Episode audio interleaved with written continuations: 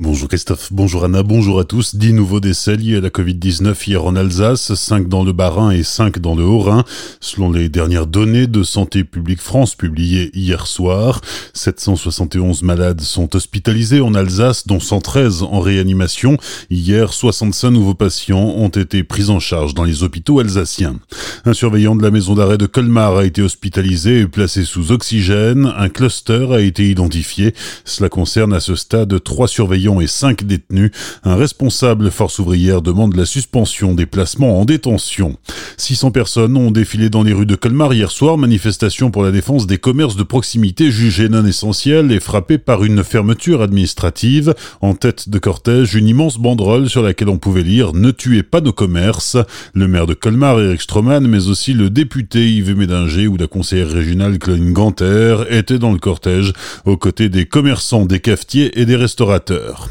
Autre mobilisation, celle des salariés de Guesmar, l'entreprise colmarienne spécialisée dans le ferroviaire. 90 salariés sur 130 ont débrayé hier après-midi.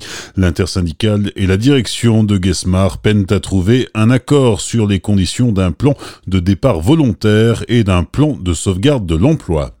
Après un été compliqué marqué par les sécheresses, les producteurs de choux alsaciens ont tout de même réussi à faire pousser leur production, mais c'était sans compter sur le retour de l'épidémie, synonyme de reconfinement. De ce fait, les restaurateurs sont fermés et la restauration collective a également diminué. Ayant les silos remplis de choux, ils ne peuvent pas pour le moment continuer leur récolte et craignent donc de devoir jeter leur production. C'est pour cela que la filière lance un appel à la solidarité locale. David Joly président du syndicat des producteurs de choux d'Alsace. On demande euh, justement à tous ceux qui avaient l'habitude d'attendre d'aller euh, chez les grands-parents euh, manger le dimanche la bonne choucroute en famille.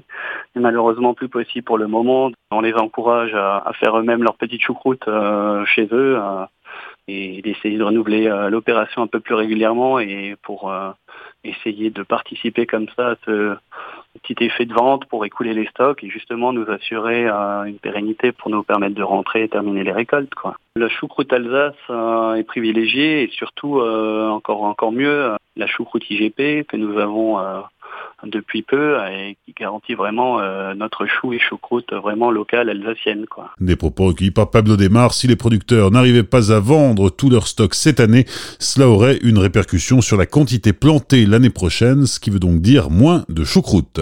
Cette année, l'Alsace n'aura pas de marché de Noël, mais les communes de la région se sont tout de même démenées pour proposer diverses animations. À Colmar, la ville s'illuminera ce soir à 18h. Au total, 25 km de guirlandes lucioles et 250 000 points lumineux près de 600 sapins, 50 décors et 17 bâtiments mis en valeur grâce au mapping vidéo. La ville investit pour cela 450 000 euros. En outre, un marché de Noël virtuel sera disponible à compter du 1er décembre sur le site noël-colmar.com. Vous pourrez y retrouver les commerçants qui occupent habituellement les chalets. Côté animation, une chasse au trésor de Noël vous permettra de visiter la ville de manière ludique et autonome. Le dépliant est disponible sur le site internet de l'Office de Enfin, trois contes de Noël liés à la culture populaire alsacienne sont proposés sous forme de parcours.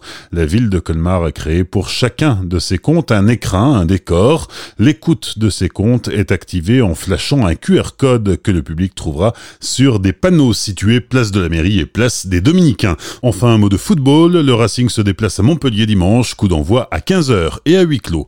Bonne matinée et belle journée sur Azure FM, voici la météo.